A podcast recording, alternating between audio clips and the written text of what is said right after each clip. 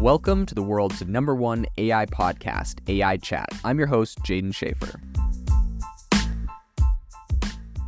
Make sure that you go to AIbox.ai, link in the show notes, to join the waitlist for our new AI platform. We're going to be launching an incredible platform that allows you to build anything you want with workflows in AI. So you're able to chain together ChatGPT and image generators and audio generators to make really powerful apps for your organization, or you can host them on our marketplace and actually generate royalties from them. So make sure to go to AIbox.ai and join the waitlist. In addition, if you like the podcast, if you could do me a massive favor and please leave us a review on Apple or Spotify or wherever you listen to your podcast. This helps me be able to get better guests on here as they check the reviews to see how you guys are liking it. So if you could please do that, I would really, really appreciate it. In a space already brimming with artificial intelligence applications, two companies are leveraging AI in a really interesting sort of dating, relationship, mental well-being kind of space. So former Tinder CEO, as I mentioned, Renee Nyborg's startup Mino has just secured $3.9 million in a seed round led by Sequoia. And the idea behind her startup is to fight loneliness through an AI-powered chatbot. Now, it's going to be interesting to see, what exactly that means. A lot of AI-powered chatbots, but we're going to dive into that. But meanwhile, of course, as I mentioned, Bumble CEO Whitney Wolfe Herd is envisioning AI as kind of the future of digital matchmaking. So let's dive into Mino first, and then we'll talk about some others. But Mino, essentially previously known as Amari, aims to release its AI-powered chatbot apps on the App Store this December. So the idea is that it has a focus on countries like the US, UK, Canada, Australia, right? So English-speaking countries primarily. And of course, the startup has raised recently, the $3.9 million I mentioned, but I think to date they've raised around $5 million.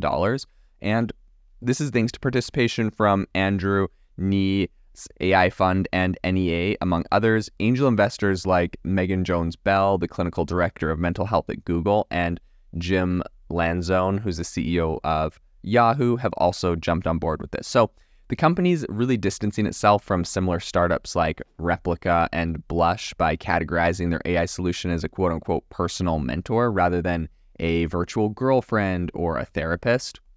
And Renee Nyborg has said she gained insights into the loneliness issue among young users, particularly Gen Z, during her tenure at Tinder. So she was inspired to use large language models as a tech-based solution after discussing with Andrew Nee's post to her exit, I think, from Twitter. And Mino is particularly kind of concentrating on an iOS launch due to the iPhone's popularity among teenagers and Apple's, really robust privacy issues. Anyways, that's what she said. In my opinion, as someone who uses an Android, I don't know. I always think it's funny. Also, I guess my insight into this, because I also have different, chatbots and things on iOS and Android. My insight into this is you make a lot of your money from iOS. I think people spend a lot more on apps there. And so you'll usually kind of see this where people are like concentrated on iOS launches first. Now, the reason for this is because a lot of startups, they want to build iOS apps natively on iOS's Swift. And then they want to build them natively on Android. So there's two ways you can go about this problem. And I've seen people do it both ways. But I, for one, have actually released apps in what's called React Native, and essentially what it does, there's also one called Flutter, but there's a couple different languages like this where essentially you can create apps, and every time you do an update to Flutter, for example, it will update the iOS and Android apps. So that's the option I've went for. I've seen a lot of people that just do essentially they'll just do a native iOS app. The problem with doing just a native iOS app is then you have to essentially start from scratch when you build your Android app. And anytime you want to make an update to one or the other, you have to have a team working on them completely separate. So that's kind of the benefit of other tools like React Native or, Flutter and some other ones. So in any case, they're going to just do the iOS app because it's probably going to make them a little bit more money. And I think that the startup is offering a 12-month premium service to early users who sign up before January 31st, 2024. So as Mino gears up to cater to Gen Z, it's aware of the challenges. I think AI chatbots like Snaps have faced criticism for inappropriate behaviors, requiring the rollout of user safeguarding tools. So Mino addressed these issues with a complex proprietary conversation system trained on multiple models. Although details are not very clear on what exactly this means, Mino has said that there are additional guardrails for self-harm and suicide prevention. So looking over to a little bit more of the dating side, Bumble's AI-infused future is definitely what's got headlines this week. So Whitney Wolfe Herd, CEO of Bumble, also has some pretty big visions for AI in dating, the dating space. She believes that the technology is going to improve online dating experiences and has been using AI-driven algorithms for matching users on Bumble for years, right? This is something we hear a lot of the time, like AI algorithms have been used in virtually everything online. So a lot of companies that have been doing this for a long time think it's funny when everyone's making a big deal about AI and, you know, they've been doing it forever.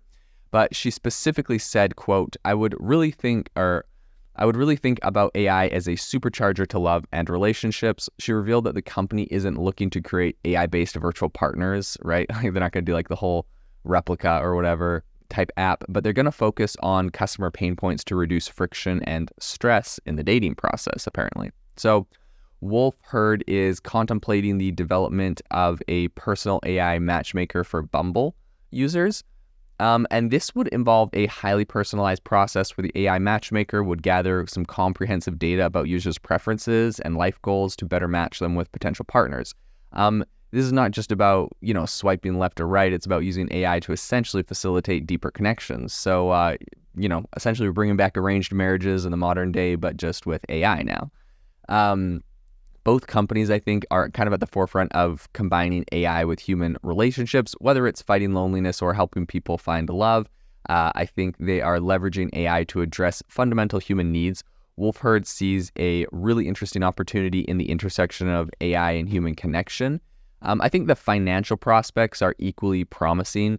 Bumble's CEO didn't disclose any specific pricing details, but indicated that an AI-powered offering would definitely be a premium, following in the footsteps of Tinder's new $500 a month tier. So as both companies prepare to launch their next AI-infused initiatives, I think one thing is clear: AI is becoming increasingly entrenched in the fabric of our emotional and relationship lives, posing both unprecedented opportunities and also, of course, there's challenges. So with AI leading the way over time, I think, you know, only time will tell how our pursuit of love and companionship is going to evolve in the digital age. Definitely a very interesting story and kind of area that we're definitely going to continue to cover. If you are looking for an innovative and creative community of people using ChatGPT, you need to join our ChatGPT creators community. I'll drop a link in the description to this podcast. We'd love to see you there, where we share tips and tricks of what is working in ChatGPT. It's a lot easier than a podcast, as you can see screenshots, you can share and comment on things that are currently working.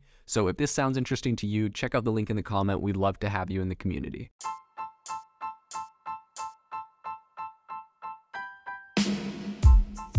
Thank you for listening to the AI Chat Podcast. If you enjoyed the podcast, I'd appreciate it if you rate me wherever you listen to podcasts. And if you're looking for an innovative group of AI enthusiasts, make sure you check out our Discord channel and also our Facebook community. It's obviously a lot more interactive than a podcast, where we can actually share software tools, prompts that we're using in everyday AI. I'll leave a link for those in the description below.